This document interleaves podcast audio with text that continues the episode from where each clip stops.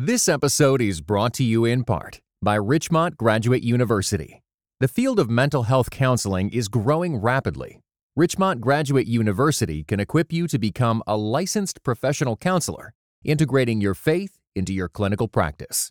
Programs are offered in Atlanta, Chattanooga, and online. Apply today at richmont.edu. I definitely have points, you know, in my life as as a wife, as a mom, not doubts, but just how do I do this? And how do I do it well? And how do I do it wh- how do I do it for the glory of God? And how do I do it unselfishly? And how do I do it when I'm totally exhausted and fatigued.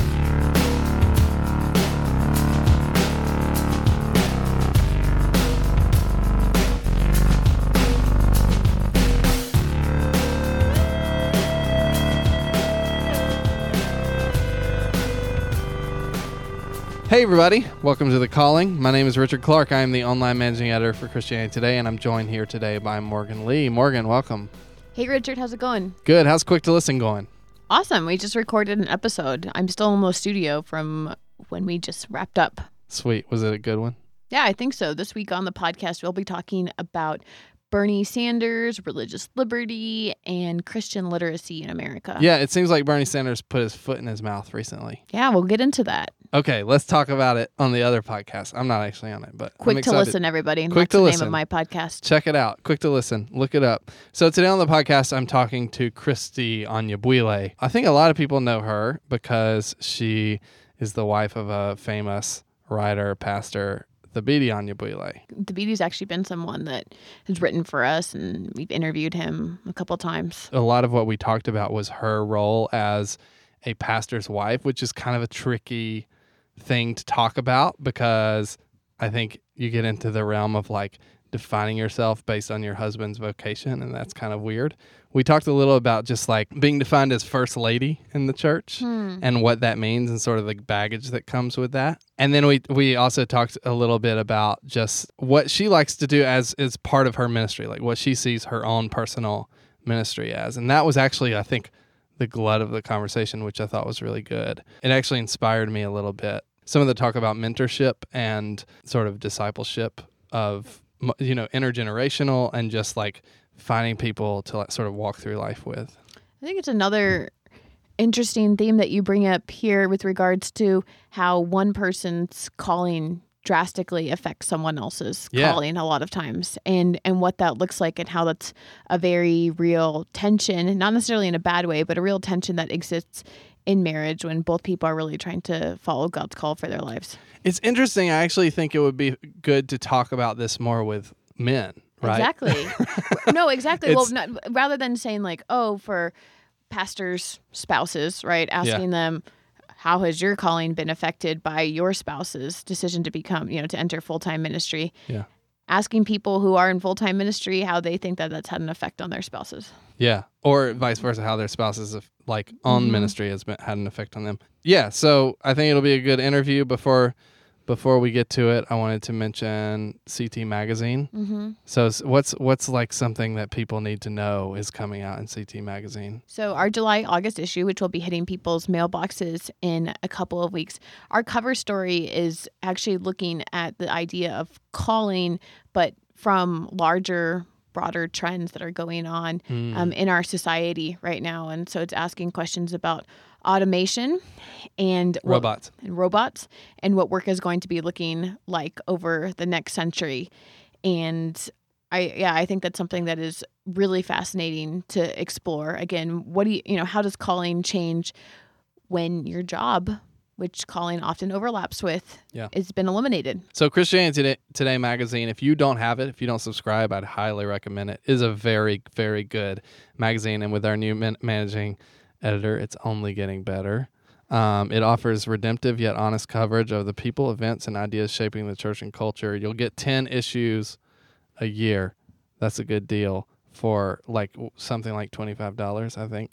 If you go to our, uh, if you go to orderct.com slash the calling, you'll get a special deal. It includes a bonus download from your podcast hosts, me, Morgan, Mark, all sharing sort of our favorite stuff, our favorite CT content.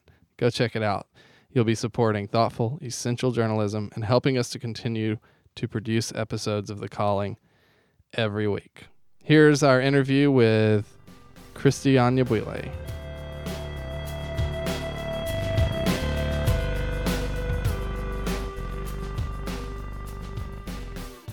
On your Twitter profile, it says you ha- you love Jesus, Thabiti, and three little Twizzlers. Yes. I'm assuming I like to just I like to assume I prefer to assume that you have three Twizzlers just sitting on your kitchen counter yeah, that you're really fond of. You can't bring yourself to eat.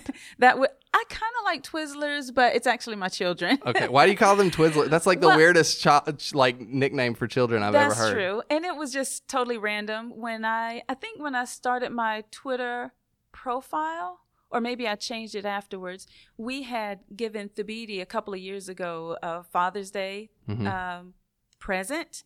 Um, Thabiti's my husband, Yeah. and uh, so it was a poster board, Yeah. and it had um, all these different candy bars, and it was just a story, a kind of a happy Father's Day tribute to him. Yeah. But it had chocolate and gum and candy bars and Twizzlers, and so so in that Father's Day kind of tribute, Yeah. um, they were referred to as you know, love your three Twizzlers. So Awesome. That's where it came from. That's great. totally and then you added it to your Yeah. Twitter profile. Yes, exactly. Cool. Yeah.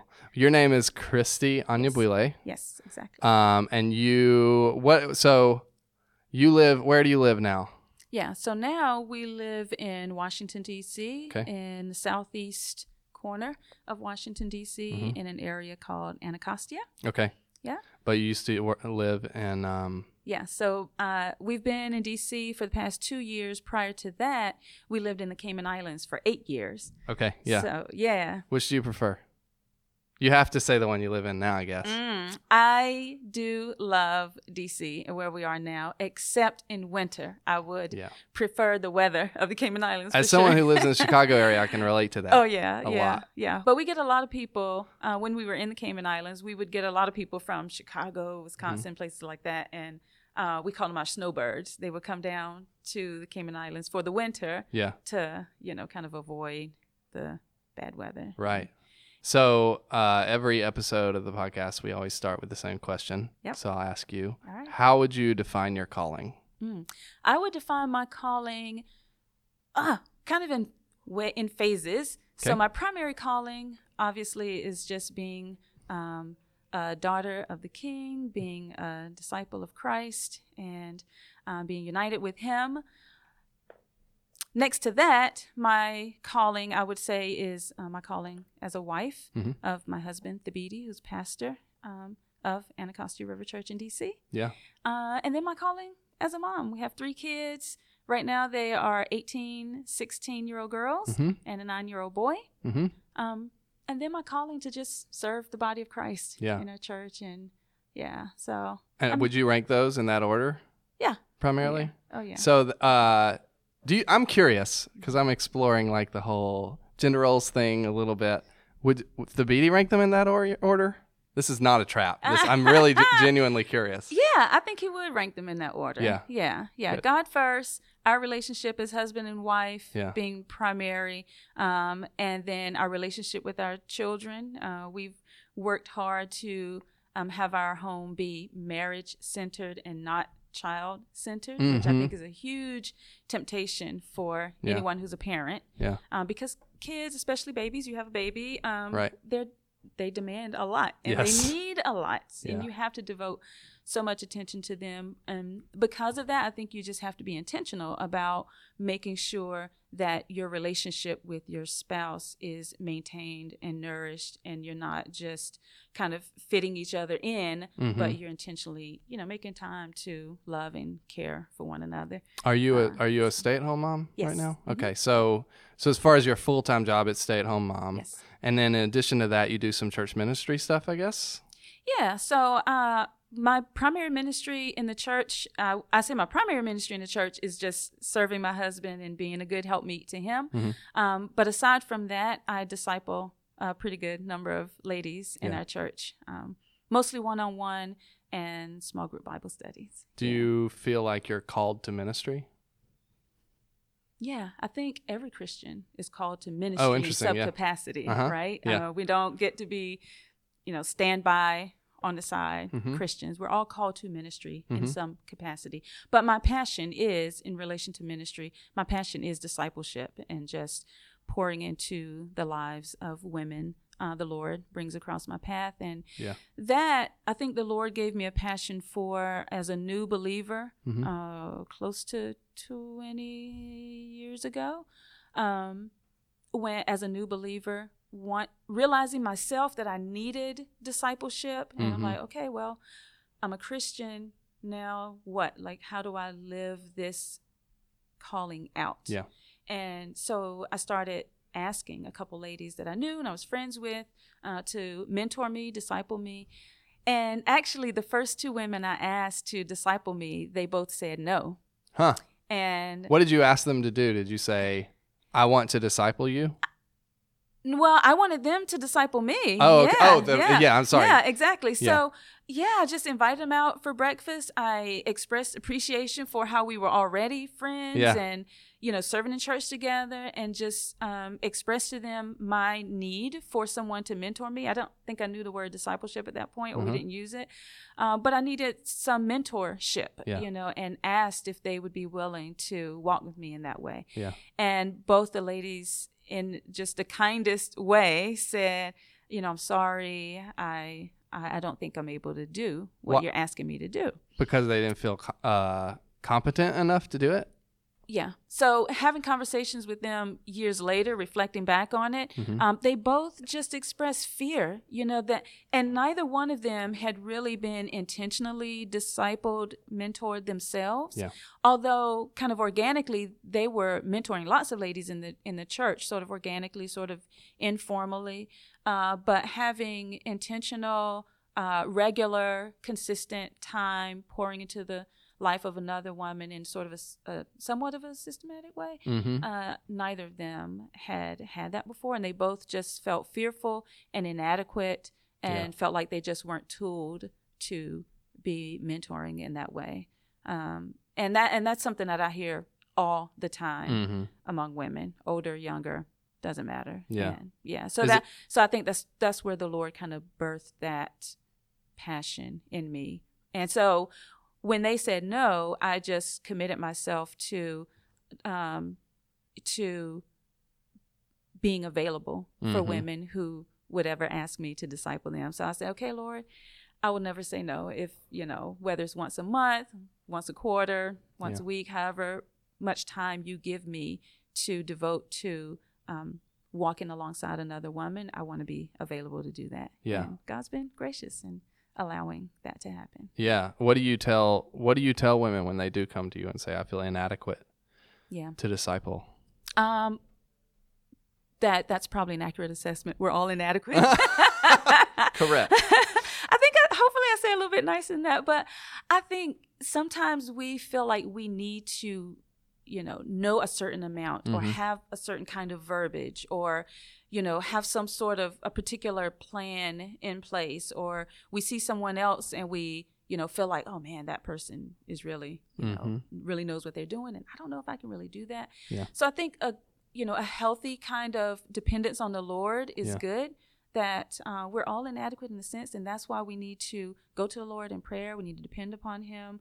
We need to ask people uh, who we feel like are maybe gifted in that, or maybe have more experience in that. Mhm. You know, ask them for advice and and just trust the Lord and and go from there. So when women say, "Yeah, I feel inadequate," yes, there is that, but also, and also, the Lord has given us everything we need for life and godliness in present age. So we don't have to fear that we don't ha- that the Lord will not give us Mm-hmm. uh, what we need in order to walk alongside Yeah. another Christian. And it just comes straight out of the Great Commission, right? Yeah.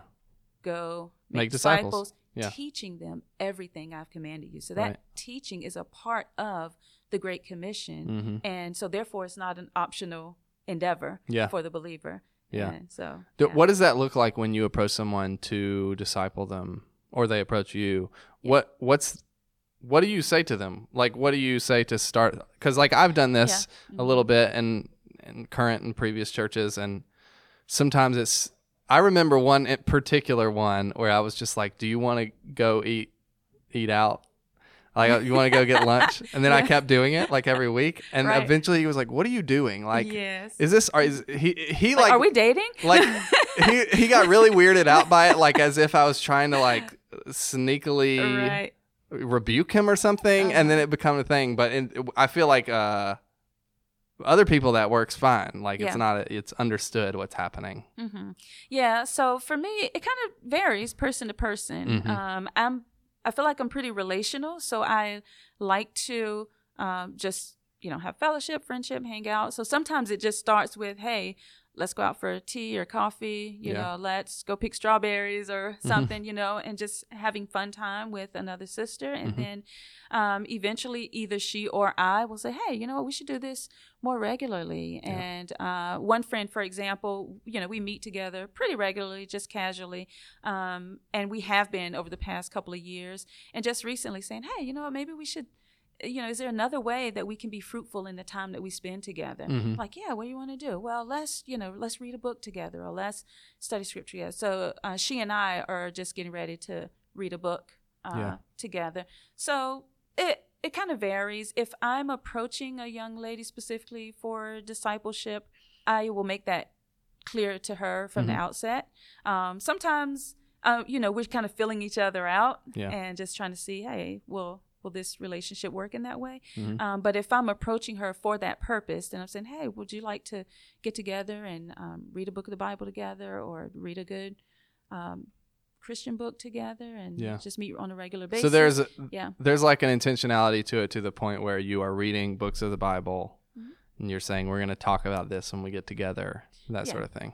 Yes. Or sometimes it can just be for accountability. So Mm. sometimes it's just, you know what, um, someone will come over and we'll cook dinner together or we'll, you know, I try to eat gluten free. So we'll like try out some gluten free recipes or something and, uh, and just check in with each other. You know, Yeah. how, how are you doing? How's your life spiritually? How's your prayer life? Are you getting consistent time in the word? You know, how can we pray for one another? Uh-huh. Um, so I have a friend like that. We get together uh, every couple weeks or so, and it's just for prayer and accountability. Mhm. So it can look differently um, depending on just the dynamics and needs of the relationship and the needs that we both have for one Yeah. another. So it's not always reading a book or reading a book of the Bible. I think those that's normally uh, Right. probably my re- most regular pattern. Sure. Uh, but there are also women I meet with, and it's just for prayer and accountability. Yeah. How do you do accountability that's um, grace oriented? Because I Mhm. know a lot of people struggle with this. There's there's a feeling that accountability. I think accountability c- comes with like that word itself comes with like a Mhm. stigma.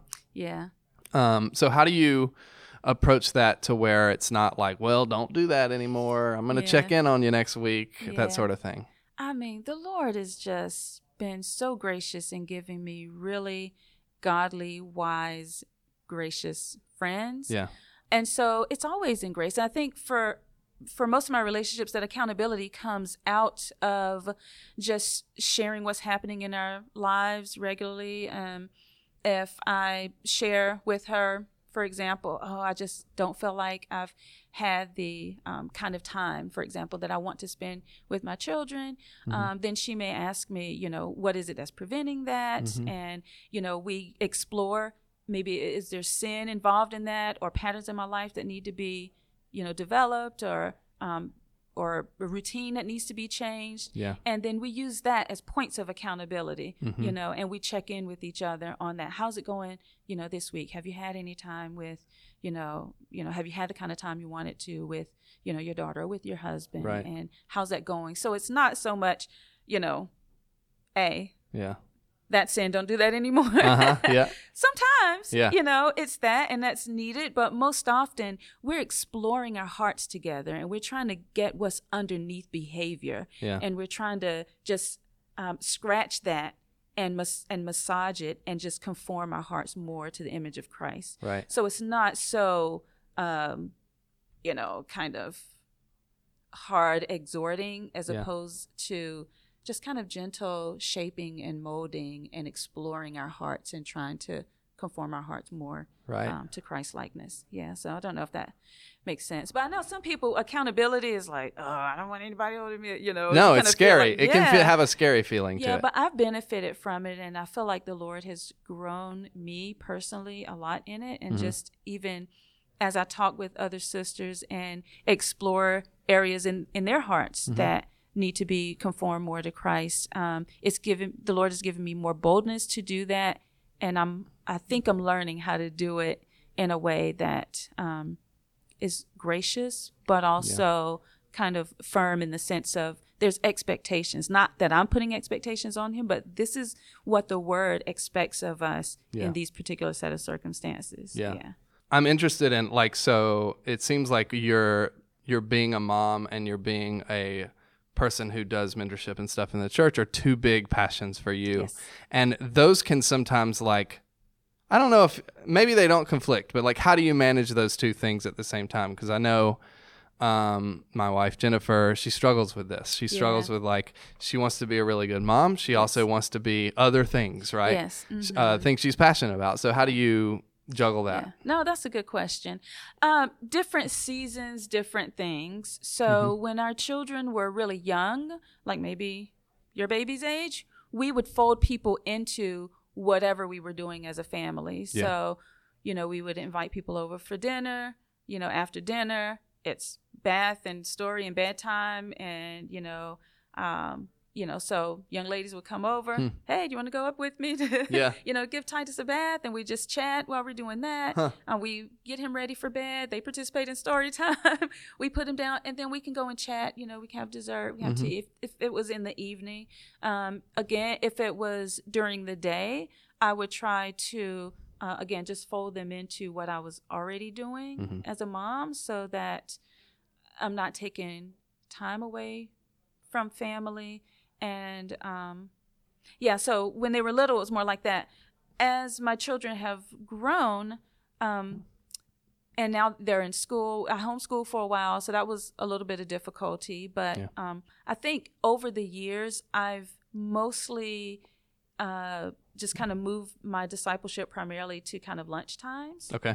Uh, so when I was homeschooling, everybody breaks for lunch. Yeah. I could have a lady come over and join us for lunch, and we can, you know, read scripture or pray or whatever, Mhm. um, that sort of thing. And um, now that my kids are, you know, a lot more independent, um, and they're away for a good portion of the day, I Mhm. meet a lot of people at breakfast after I drop my children off, um, you know, for school Yeah. and then I meet lots of ladies at lunchtime. There are some who, you know, just distance, we can't meet at lunch. Mhm. Um, and because my schedule is flexible, I usually go to them near their workplace or something like that. You know, I have the flexibility to do that.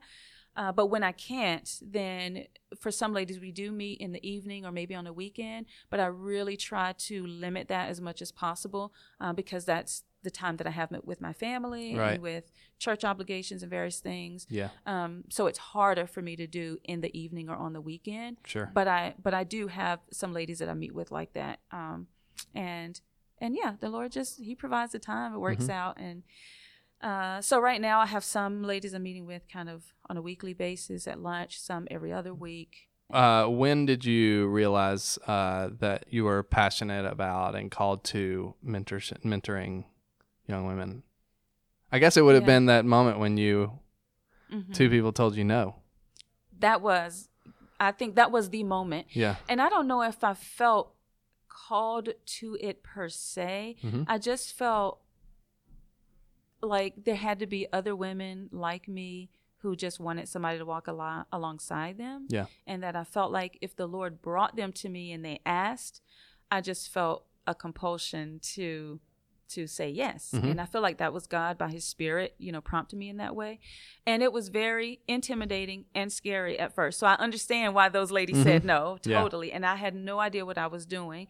But a, a kind friend, young lady, the first lady who uh, I sort of mentored, you know, she she, she was a a, young, a a new bride, and she said, "You know what? I, you know, we've only been married a little while. Can I just come to your house while you're cooking dinner and just ask you questions and I'll help you cook. I'll wash dishes, whatever."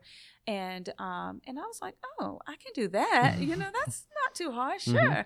And um and so I think over time the Lord has just given me confidence Yeah. in in that. And then as I've grown just in my walk with the Lord and spending time in his word, he's just developed a passion in me to pass on what I'm learning. Mm-hmm. Uh, so if I'm studying a book of the Bible, Colossians right now, uh, working on memorizing portions of it, Mhm. then I will bring a young lady alongside me. Hey, I'm going through Colossians right now. Do you want to go through it with me? And I love doing that. So I think at first it was really scary, intimidating, and I just felt totally inadequate, like Yeah. we just talked about.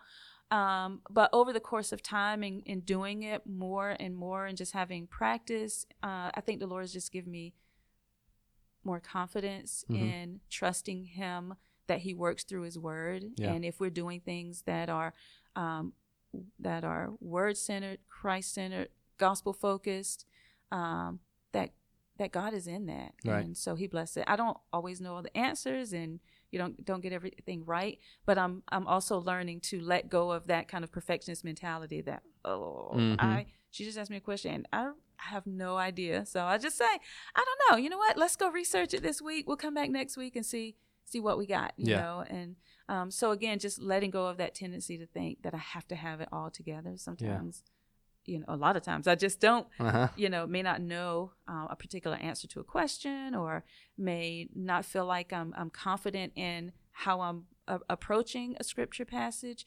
Um, but the Lord's teaching me that He's used tools and people. You know, my husband, of course, He uses. Mhm. Um, he's used just ministries and organizations that help to train women in Bible teaching and things like that Mhm. um, to equip me further. Uh, so I've gained a lot of um, confidence in that. And, Are you? Uh, uh, who mentors you? Oh, Does anyone mentor you? Yeah, I think right now, um, one of the ladies in our church, she's also, um, uh, her her husband's one of our elders. Uh-huh. And funny enough, she would be one of those people who say, "I'm not just, you know, I'm not mentoring, I'm not discipling you. We're just getting together and Right. you know, yeah. sharing life." And I'm like, "No." So I Yeah. I have to remind her, "No, you're discipling me right now." Uh-huh. Like, you know, she's godly, she's wise. I can talk to her about pretty much anything, and she's always going to point me to truth. She's always going to be, um, you know, just grace filled with her Yeah. words and her counsel.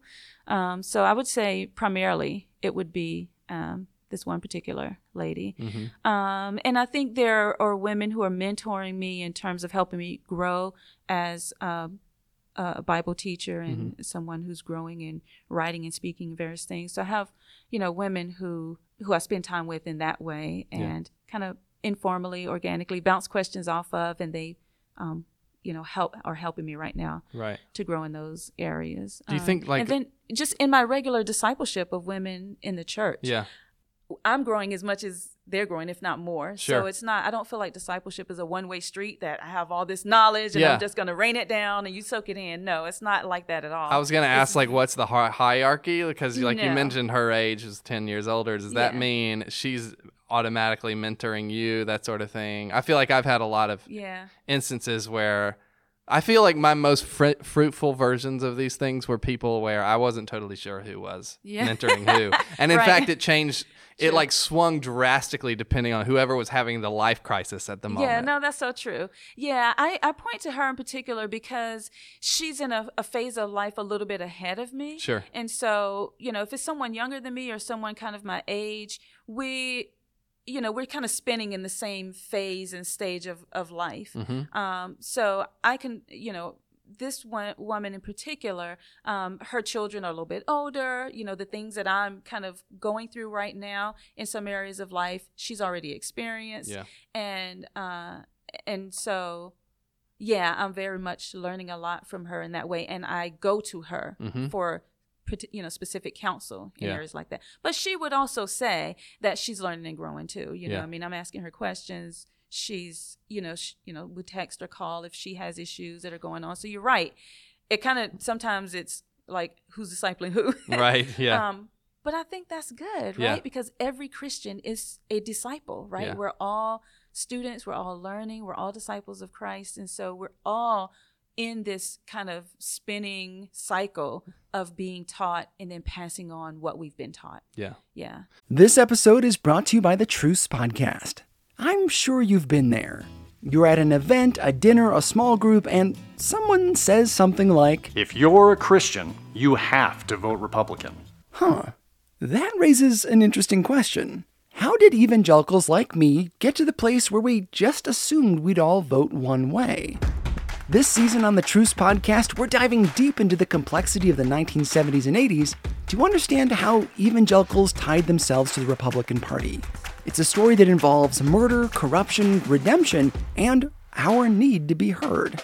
I'll be talking with celebrated historians like Rick Perlstein, Pulitzer Prize winners Frances FitzGerald and Jesse Eisinger, and some of the best guests I've ever had. Truce is the show that uses journalistic tools to look inside the Christian church. We press pause on the culture wars in order to explore how we got here and how we can do better. Subscribe to Truce anywhere you get podcasts or listen at trucepodcast.com.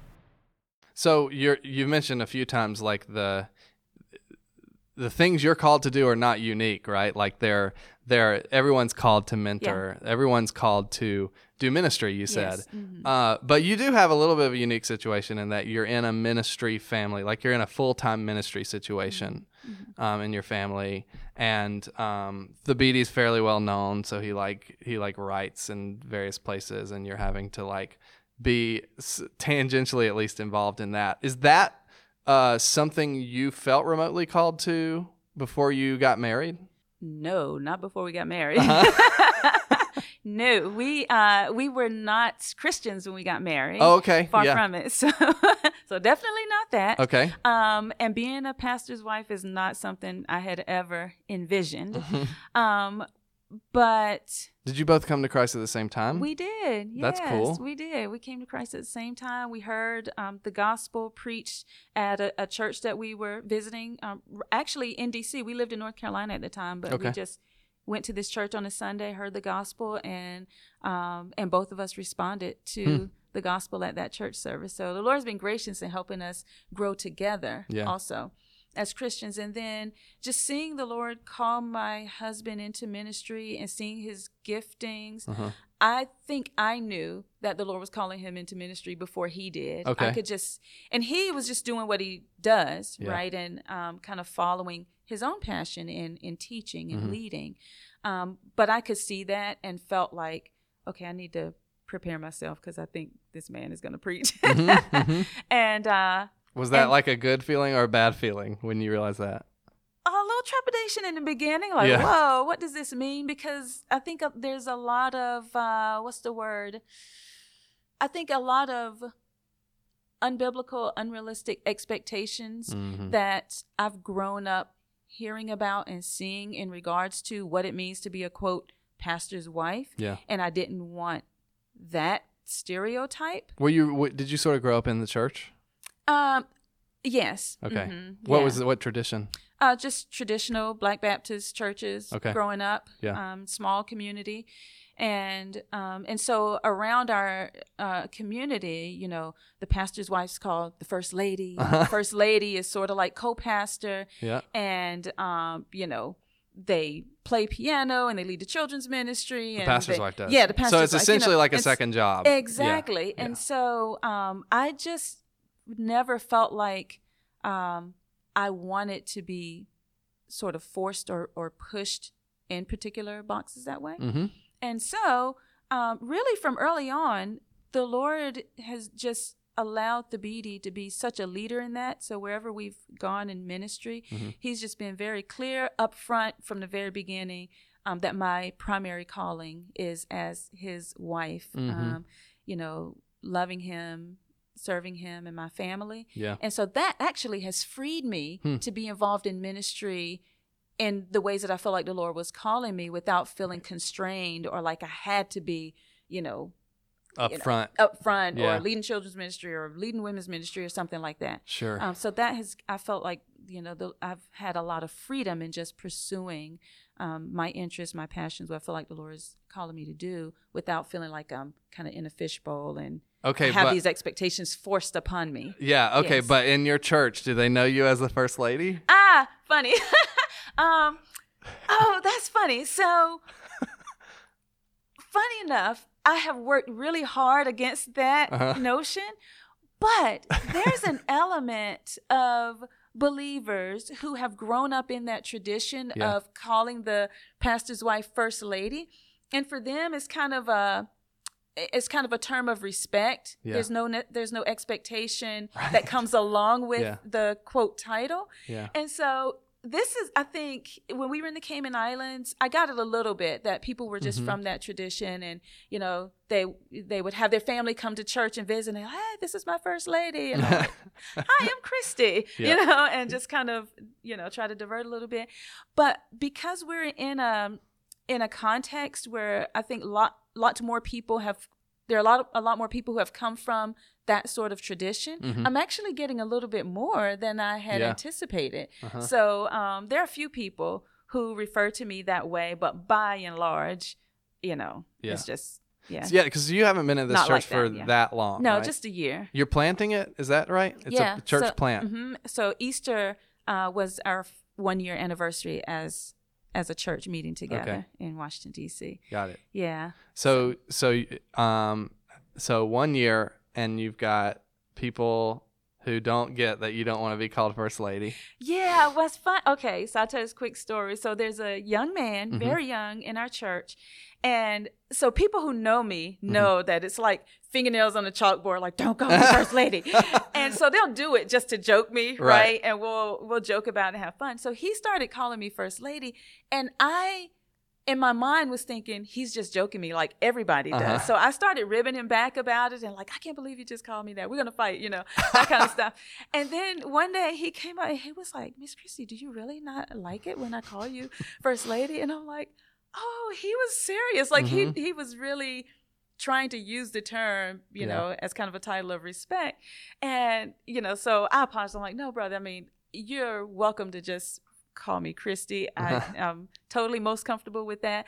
But and hi- that's you know that's kind of what he the way he was brought up and he's Yeah. like if you don't mind i still like to call you first lady and that's that's fine Did you ever did you ever doubt that and I, I would say apply I would apply this to anything you've talked about, whether it's motherhood or mentorship or um, general ministry, full time ministry with your husband, anything like that. Did you ever have any doubts about doing any of those things?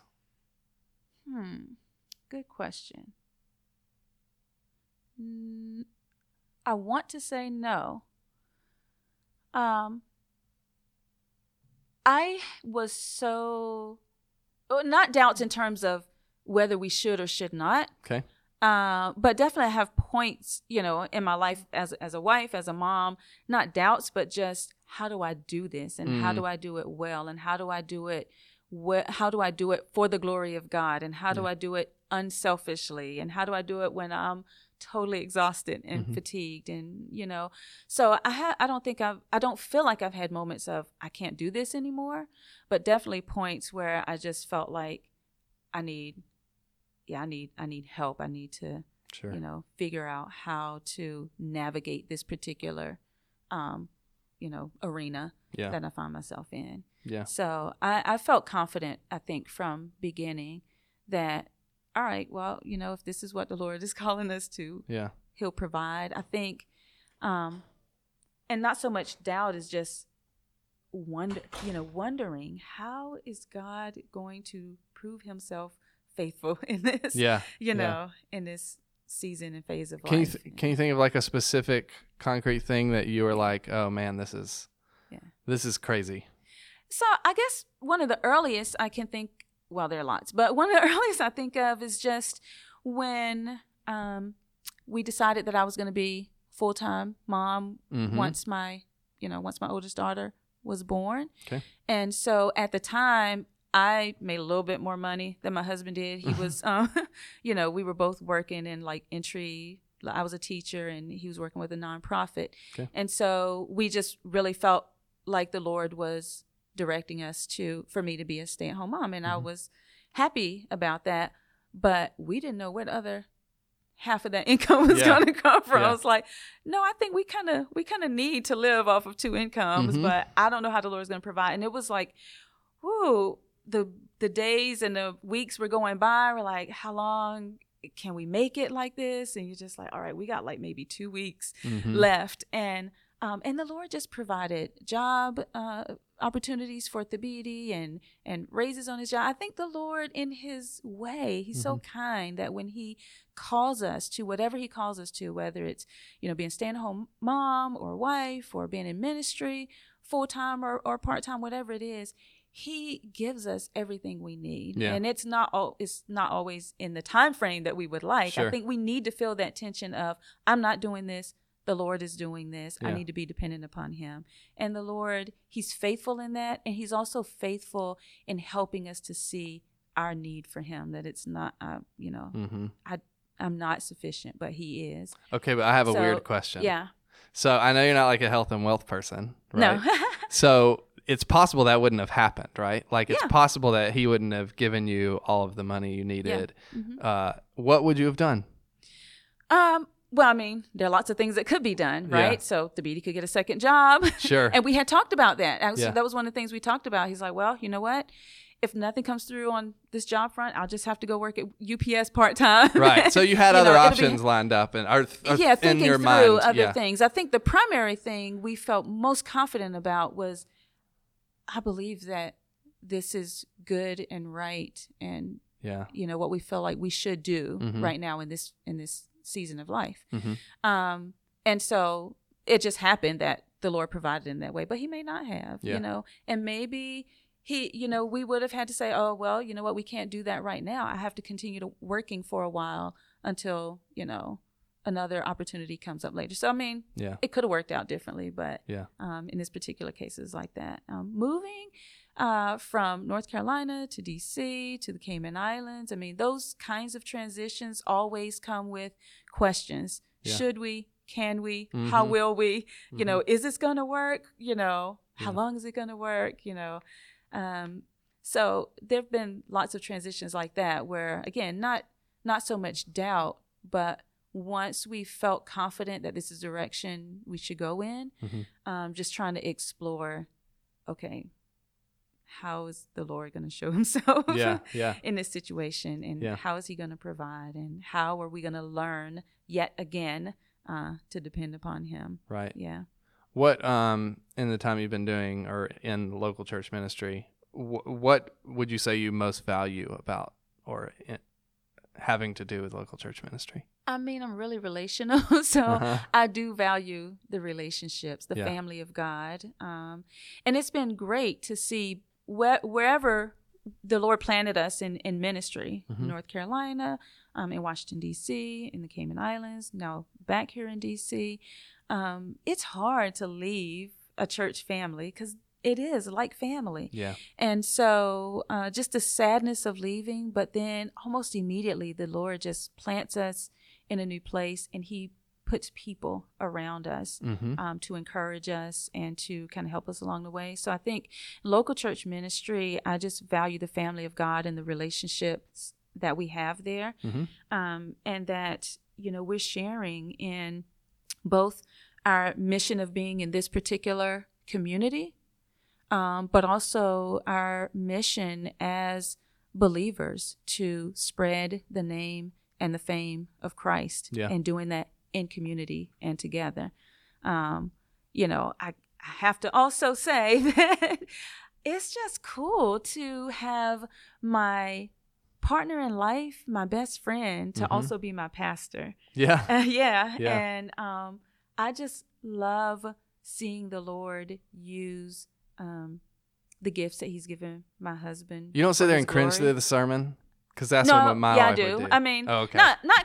I mean, not like. Well, sometimes. so I'm like, babe, you said um like 40 times. Right, and I'm okay, probably saying um right here in this recording 40 times. Who knows? so sometimes I pick up on things Uh-huh. that he doesn't notice. yeah. Uh, and sometimes it's like, man, I really would have liked to hear more about this thing that you Mhm. didn't cover in the sermon. Or Are you his Um, harshest critic?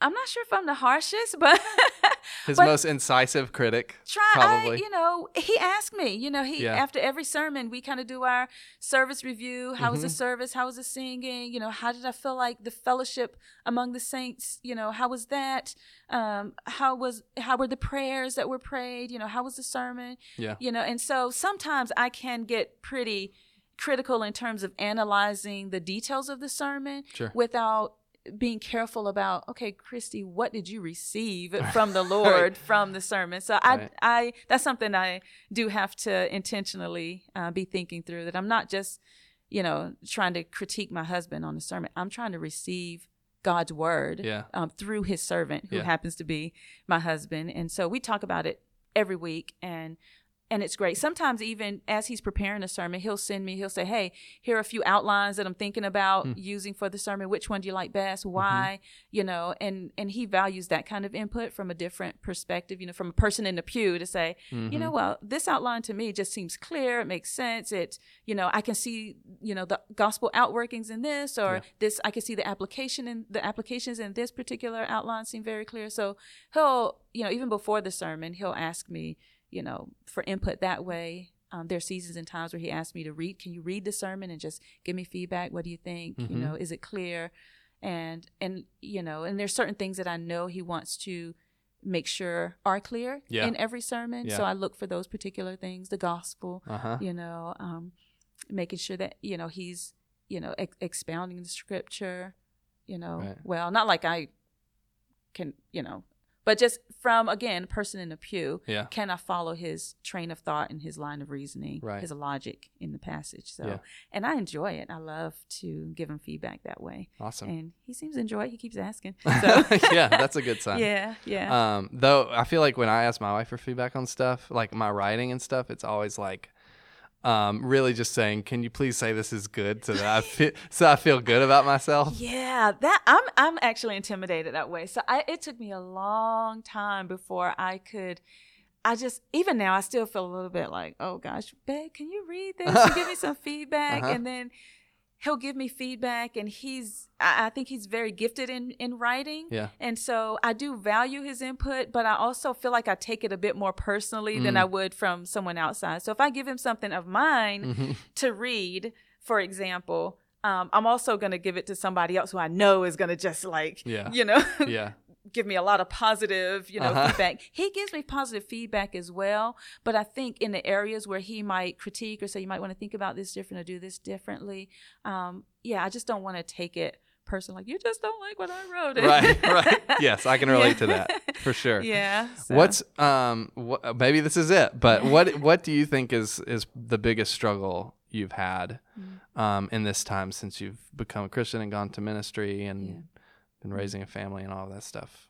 Yeah. The biggest struggle I have is just the struggle I've had since probably after day one of being a you know when you're a new Christian you have that you know you have that zeal you Mm. have that just desire to man I got to tell everybody about this Mhm. like and I feel like that zeal kind of fades over time Yeah. and I just don't like it so one thing that I feel like I've struggled with a lot over my Christian life is just um is just stirring up zeal in my heart Hmm. to know and love Christ so much that I just am compelled to share with someone else and you know and just regular spiritual disciplines being consistent in prayer consistent time in the word there's just phases and seasons where Yeah. I'm all it's always a struggle at at you know any given year week month Yeah. day Yeah. um and so so i fight for i fight for that consistent prayer time consistent time in the word so that it's not just a chore oh i checked it off i did my reading for the day but i'm Mhm. communing with the lord in that and i think as when i have those you know kind of peak seasons Yeah. where i feel like man i'm just communing with the lord in my quiet times that it does stir up my zeal Right. and it makes me more passionate and more outward focused in terms of sharing the gospel um, with my children, with people in my family, with people in my community, Mhm. that sort of thing. So that's just my consistent struggle Yeah. is daily disciplines and just really being zealous for the things of the Lord and having that fire kindled um, in my heart. Yeah. Yeah. When it comes to living out this calling, what is your deepest fear? Not being faithful. You Hmm. know, I I long to hear from the Lord Himself, "Well done, my good and faithful servant." So I Mhm. think my biggest fear is the fear of just not being faithful. Have I been faithful enough in teaching and training my children? Have I, I been faithful enough in cultivating um, deep um, intimacy and communion with my husband? Mhm. Have I been faithful in prayer? You know, people ask me to pray. Oh shoot, she did ask me to pray, man. I forgot to pray. Let me pray right now. You know. Mhm, mhm. Um, so I think just that fear of, man, have I really been faithful in the callings that the Lord um, has given me? Mm-hmm. So, What does that look Yeah. like? Like you not being faithful? What would that mm, like if a year from now you weren't faithful? How would you know? Oh, yeah. Um, well, I think my heart would grow cold to the things of the Lord if I'm Yeah. not faithful. You know, if I'm not faithfully spending time with Him, Uh-huh. um, in the Word and in, in prayer. Um, and there have been seasons of that. Mm-hmm. you know, where my heart has just been cold um, to the things of the Lord and having to renew those disciplines um, again and rehearsing my not just understanding of the gospel, but I really believe this Mm-hmm. and and saying, yeah, well, if I do and I do, Yeah. then how should that impact the rest of my life? You know, the rest of you know how I'm living my life. Yeah. Um, I think if I'm not faithful in uh, cultivating relationships and discipling my children, I will will see that in just kind of a distancing Mhm. of you know our fellowship together. My husband as well. You know, if I'm not faithful in those things, I will feel and see the distance. And some people are very faithful in Mhm. those things, and Mhm. there's still a distance. So that's not a hard and fast, you know, kind of statement. You Yeah. know, there are very faithful parents who have, you know, trouble with their kids, very faithful wives whose, you know, husbands go astray and various things like that. Mhm. Um, but as much as it depends upon me, um, I would like to see, I think I will see consistency in my endeavors to be faithful in those things. Yeah. So if I'm, you know, kicking back and not spending time Mhm. um, and not cultivating those things, um, and then I know that, you know, I will notice that over time Yeah. and It- see a drifting. yeah. Yeah. Mhm. Um, if you could uh, step into a time machine, go back in time, and talk to yourself in the past, Mm. what would you tell her? Hmm.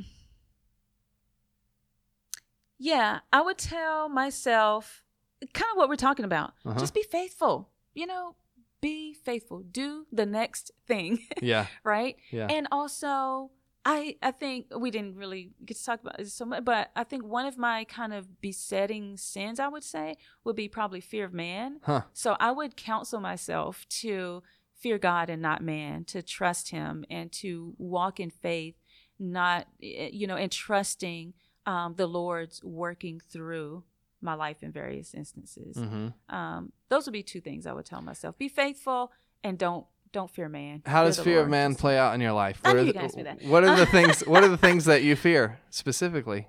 oh i like to be liked i don't like for you know i don't like um conflict Uh huh. um i like you know i wonder what people are thinking about me or what they're thinking about the things that we've been talking about Mm-hmm. you know so how does it reflect on me if Mhm. my child you know acts out in a grocery store or something like Yeah. that or in church you yeah. know Yeah. and so, so you can get in a trap Yeah. right of of living in a way that you're trying not to stir up questions about who you are Mm-hmm. you can live in a you can live your life in a way that tries to prevent that more than just living a faithful dependent life on the lord right Yeah. so for example you know if my kid is you know just going off the rails at church if Uh-huh. i'm fearing man i'm gonna be like you know doing what i can to Yeah. console to quiet you know maybe i'll probably walk out of church way very quickly as soon Yeah. as I see any disruption at all because I fear people and I don't want them to think my child is bad or my parenting is not good or I don't know how to you know care for them in that way um, but if I'm fearing the Lord then I know that children cry when they're hungry, Mm-hmm. when they're tired, when they need to be changed, when, you know, they just have grumpy times. And Yeah. I'm not, and I'm now consoling my child because I know that they need my comfort or my care. Mm-hmm. And I'm not just trying to relate to them to give give myself an impression among among people Yeah. um, it also comes out when I'm like teaching and and speaking publicly. Mm-hmm. Huge fear of man in that regard, and so I can procrastinate a lot Mm-hmm. because I'm fearful. You know, do I know enough? Have I prepared well enough? You know, are my words going to come across well? Oh gosh, now I just. I, I just bombed the whole thing. Yep. What are people gonna think Yep. now? And I, you know, I can just get myself in a in a tizzy, frenzy, whatever you want to call it, just thinking about all the negative effects of my outside ministry on people rather than, you know what? The Lord works through the mess too. Yeah. So it it's crazy how yeah. that fear of man becomes a, a full fledged It's obsession at, Yes, at some it points. can. Like Yes. uh, you can't stop it. It's and it it can stifle you from Yeah. really moving forward in your calling and the things that the Lord has called Mm. called you to do. And there have been again seasons of that in my life as well, where I'm like, you know what, I, I'm not cut out for this, you know, because. So maybe I have to go back on what I said before in terms of doubt, Uh-huh, right? So there has been that doubt, I guess, of just like I don't know if I can do this, and it's not. I don't know if it's because I think it's more so because I just fear what people might say, think. And I fear that, man, have I been faithful with the word? Am I understanding this properly? Am I going to lead somebody astray by, you know, what I'm teaching right now? And then just kind of beating myself up, going back through every phrase and word. And did I get it all right? As opposed to, you probably didn't get it all right, Yeah. but that's okay. Um, the Lord is giving you the words and he's siphoning it in a way that ministers to someone else. So I have to trust that God is working through my words and he's going to make it beneficial for people who are hearing or reading or receiving in mm-hmm. whatever capacity. And I don't have to fear that. I can really trust him in that. Thanks for listening to The Calling. If you'd like to follow Kristie on Twitter, you can do that at Kanyabwile. That's K A N Y A B W I L E. Remember to rate and review the show on iTunes. It helps us more than you know. The Calling is produced by Jonathan Clausen. Theme music by Lee Rosevere, used under Creative Commons oh. 4.0.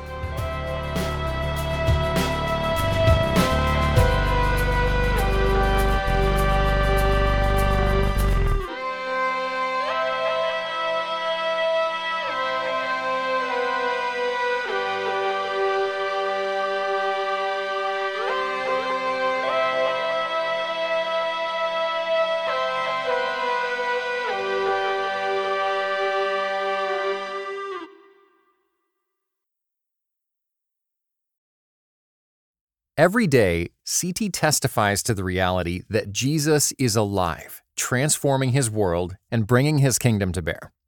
Jesus transforms, CT equips.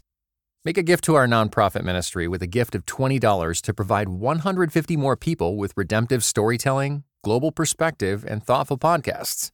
Give now at moreCT.com/equip.